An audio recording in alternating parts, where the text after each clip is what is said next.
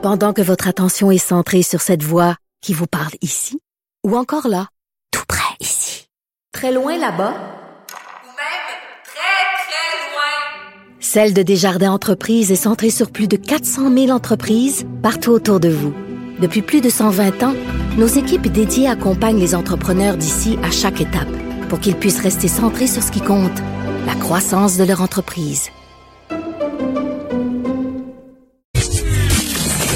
Caroline Saint-Hilaire. Pas d'enveloppe brune, pas de lobbying. Juste la vraie bonne radio, dans les règles de l'art. Cube Radio. Elle est journaliste, c'est euh, pour euh, l'été, on jase tendance et société avec elle. Maude Goyer, bonjour Maude. Bonjour Caroline. Comment vont les vacances, euh, chère amie, chers collègues? Là, Caroline, moi, je suis travailleur autonome, journaliste pigiste, fait que les vacances, Ça existe pas. Plus, plus et je suis mère de famille, hein, j'ai deux enfants. Donc, Ah. ça existe moyen. Mais dans mon cas, moi, je dois dire que c'est surtout parce que j'ai mis mon laptop et que j'ai de l'ouvrage, donc c'est correct. Ça, c'est une chose.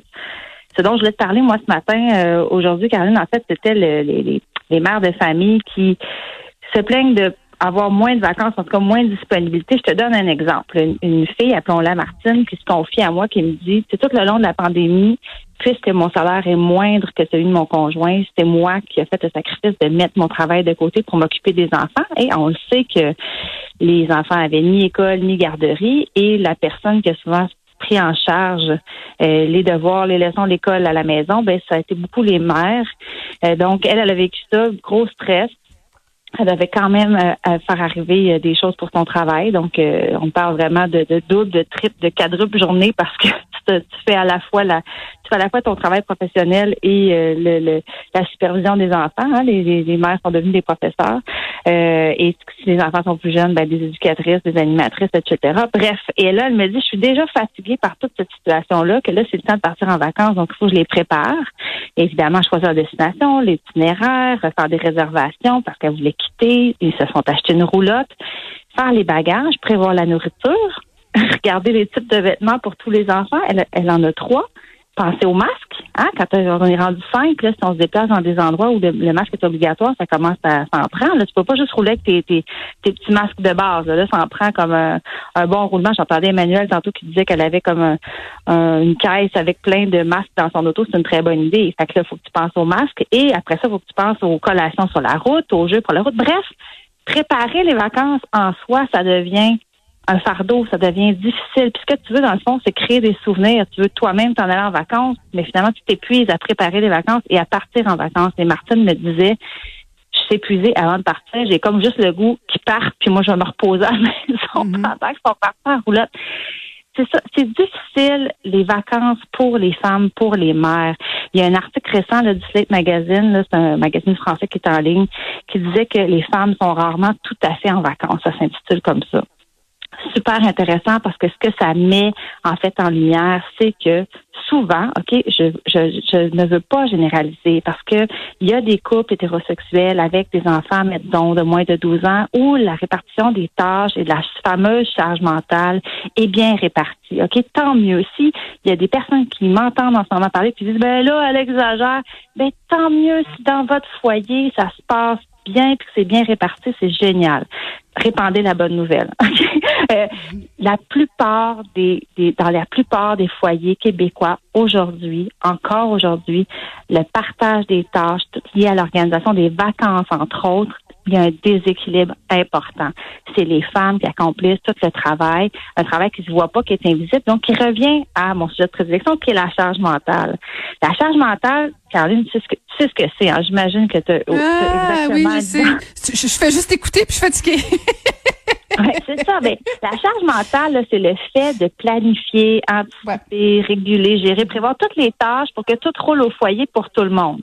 Donc, c'est comme d'avoir l'espèce d'horaire, de, de- l'horaire et la- le calendrier des besoins de tout le monde imprimé dans tes synapses. Tu sais, tu sais exactement, bon, lui, il va avoir telle affaire à faire. Et là, on parle même pas si tu as des enfants qui ont des défis, tu sais, des enfants TDAH, qui ont des allergies, euh, euh, des enfants très euh, très physiques, très maladroits, qui peuvent, il faut que tu les surveilles parce qu'ils peuvent aller se casser une jambe dès que tu as le dos tourné. Ben ça, ça rajoute aussi au poids des vacances. Parce que là, les enfants, ils sont pas pris en charge une partie du temps par euh, une institution, là, que ce soit l'école ou la garderie, ce qui donne un petit répit à ces parents-là et à ces mères-là. Non, parce que tu es là à temps plein depuis le 12 mars. donc, c'est une accumulation, puis ça peut devenir épuisant. Euh, donc, c'est ça. Donc, l'article dont je parlais, là, il parle justement de la, mère qui devient à, à, la fois agente de voyage, organisatrice géo, guide touristique, photographe. Et ça, j'ai plusieurs de mes lectrices qui m'ont déjà dit, Avez-vous déjà remarqué, dans les photos de voyage, on voit pas la mère?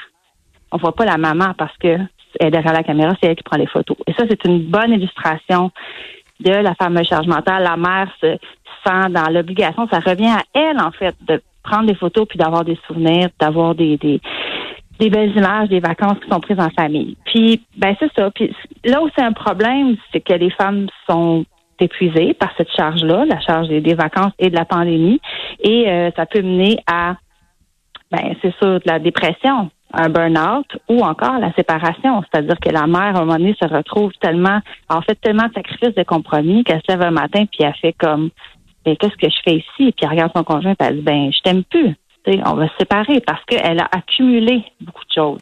Et les vacances deviennent, dans certains cas, un poids supplémentaire. Ça, c'est, moi, je trouve ça tellement triste parce que c'est comme si, à force de penser à tout le monde, finalement, la mère s'est oubliée là-dedans. Elle s'est pas mise. Elle est très, très bonne pour prendre soin de tous les gens et elle a du temps pour le faire parce que ça, c'est l'autre paradoxe. Enfin, elles ont un peu de temps parce qu'elles sont en vacances et qu'est-ce qu'elles font? Elles s'occupent encore plus des autres. ça, c'est encore le concept de la charge mentale. Euh, donc, euh, donc c'est ça. Donc, il y a des femmes qui vivent ça. Et puis, ben, c'est pourquoi, pourquoi ça se passe comme ça? Ben, pourquoi dans le fond il n'y a pas un accès égalitaire aux vacances, aux loisirs, au repos? Comment ça se fait? Ben, il y a une culture de disponibilité des femmes. Tu sais, dans le sens que certaines femmes, bon, je, je pèse mes mots, c'est pas tout le temps pareil, c'est pas, mais je te parle d'une majorité de femmes encore qui portent la charge mentale. Les conjoints vont dire, bah, tu fais, tu fais ça mieux que moi. Mm-hmm. Tu t'es meilleur, ça te fait plaisir, t'aimes ça. Et là, ce que ça fait, c'est qu'on entretient la spécialisation de la femme. Parce que là, on le sait, plus on fait quelque chose, plus on devient bon. Donc, les mères peuvent se dire, ben, je vais le faire parce que je connais le site Internet, que je sais comment faire la réservation, que je suis habituée. Sauf qu'en faisant ça, ce qu'on fait, c'est qu'on maintient les inégalités. Puis, ben, c'est ça. Mais Maude, Maude, je te pose une question parce que tu as raison, puis je, je, on en est tous conscients, conscientes, mais est-ce qu'on n'a pas une part de responsabilité personnelle de dire, on va se le dire là, des fois, en tout cas, je vais parler pour moi, je vais pas généraliser, euh, puis bon, j'espère que personne n'écoute chez nous là. Euh, j'ai tendance à justement à être une germaine. Je me dis si je le fais moi-même, ça va être mieux fait, ça va être plus vite que de dire bon ben fais le don ou quoi que ce soit. Est-ce qu'on n'a pas tendance à prendre le contrôle puis à pas lâcher prise justement de dire ben c'est pas grave si c'est mal fait, mais au moins on va partager la tâche. Ça, c'est la pire affaire, l'affaire que j'ai le plus entendre. Sais-tu pourquoi? je m'excuse. Franchement, sans vouloir. Parce que dans le fond, ce qu'il faut pas dire, c'est que c'est aux femmes à lâcher prise. Parce qu'on est encore en train de dire, c'est de ta faute si ça te de changer. C'est de ta faute si ça se passe comme ça parce que tu n'es pas adéquate. Or, c'est pas ça. La première affaire dont on devrait parler quand on parle de changement mental, c'est l'implication des hommes et des enfants. C'est step up. Parce que si, Caroline, tu te sens comme ça, germaine, moi, j'ai ce mot-là. Mais en tout cas, mettons que tu te sens comme ça, puis tu trouves qu'il faut que tu lâches prise. Mais pourquoi tu fais ça? Parce que tu as l'impression qu'il faut que tu fasses ça. La pression, c'est pas que tu l'imagines, tu as la pression sur les épaules. On a ces, attentes, ces attentes-là envers toi. C'est ça la, différence. La nuance, elle est là. Tu sais, si euh, moi, disons que je pars, mon conjoint est avec les enfants. Bon, il va faire les choses à sa façon merveilleux. Euh, il y a des choses, par contre, s'il les fait pas à temps, s'il les fait pas dans un certain ordre, ça arrivera pas. Il y a plein d'affaires pour lesquelles, peu importe dans l'ordre que tu le fais, que tu attendes, que tu le fasses pas tout de suite, que tu le fasses d'une autre façon, ça marche. Mais il y a des affaires que non. Par exemple, les rendez-vous chez les chez les dentistes ou chez le médecin. S'il y a quelque chose à, à, faire, il faut que tu le fasses tout de suite. Donc, moi, j'aime pas ça. Je pense pas que c'est dans les solutions de dire hey, slacker les filles. Je dirais plutôt que c'est dans le le se parler. Hein. Là, on fait pas de la télépathie dans un couple, ça n'existe pas. Donc, il faut se parler. L'autre, il peut pas deviner ce qu'il y a dans notre tête. Première affaire.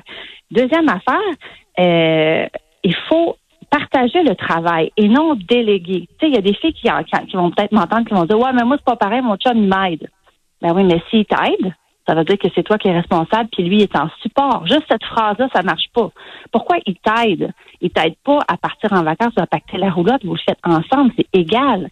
Je veux dire, aujourd'hui, de nos jours au Québec, 85% des parents de jeunes enfants travaillent à temps plein, 35 heures. Donc, c'est comme s'il y avait une partie euh, de la de la logique de l'avancée des femmes sur le marché du travail qui n'a pas suivi. C'est-à-dire qu'on partage le travail rémunéré presque de façon égale. On est sur le marché du travail depuis les années 50, 60. Les femmes ont envahi le marché du travail de façon importante. Aujourd'hui, on est presque à égalité, mais toute la sphère domestique, les tâches, on est encore pogné que ça sur nos épaules. C'est encore à nous que ça revient comme si c'était attendu. Mais tu sais, on n'a pas une passion viscérale, ni toi ni moi, j'en suis sûre, pour le rangement, le ménage, l'épicerie puis le lavage. Là. Pas parce que tente, là. C'est parce que c'est attendu. C'est ça le problème. Donc, donc, je pense que dans les solutions, c'est de se parler pour pour partager le travail et non pas le déléguer. Parce que quand on délègue, Hein? On s'entend que si on délègue, ça veut dire qu'on reste comme responsable d'une partie de la tâche, puis on va surveiller son exécution. Mais là, tu l'as fait? Ben là, tu, le fais quand? Tu l'as pas oublié? Mais ça, ça veut dire qu'on le but de ne plus y penser, ça marche pas. On n'a pas réglé notre charge mentale. ça reste dans le petit coin de notre tête, puis on continue à faire un suivi. Fait que ça, c'est pas partager le travail. Ça, c'est déléguer. Moi, je suis contre le délègue. c'est pas déléguer qu'il faut, c'est le partager. Et l'autre chose que je trouve intéressante, c'est d'impliquer les enfants. Il y avait une blogueuse qui avait dit, euh, une blogueuse américaine que j'aime beaucoup, euh, Constance Hall, qui avait dit nobody, nobody sits until everybody sits. Autrement dit, hmm. personne chez nous peut s'asseoir tant que tout le monde ne peut pas s'asseoir. Autrement dit, pourquoi moi je suis en train de dépacter la roulotte ou le chalet ou je sais pas quoi, alors que mes enfants sont sur leur jeu vidéo, leur iPad ou euh, sont en train de faire du vélo autour? Tant que moi, je peux pas m'asseoir, mais il y a personne qui va s'asseoir. On va s'asseoir quand tout va être fait, tout le monde ensemble. retenez ça, là. Nobody sits until everybody sits. Moi, j'adore ça. Écoute, écoute, j'aurais aimé avoir cette phrase-là quand mes enfants étaient un petit peu plus jeunes, mais bon, elle est toujours, elle est toujours pertinente, une phrase à partager, surtout que les gens vont revenir de vacances bientôt. Et effectivement, tu parles beaucoup euh, de, de partir en vacances, mais le retour des vacances est souvent aussi épuisant, sinon plus, parce qu'effectivement, il faut tout laver et tout recommencer. Merci beaucoup, Maude. Très enrichissant encore une fois ce matin. Plaisir. Merci beaucoup. C'était Maude Goyer.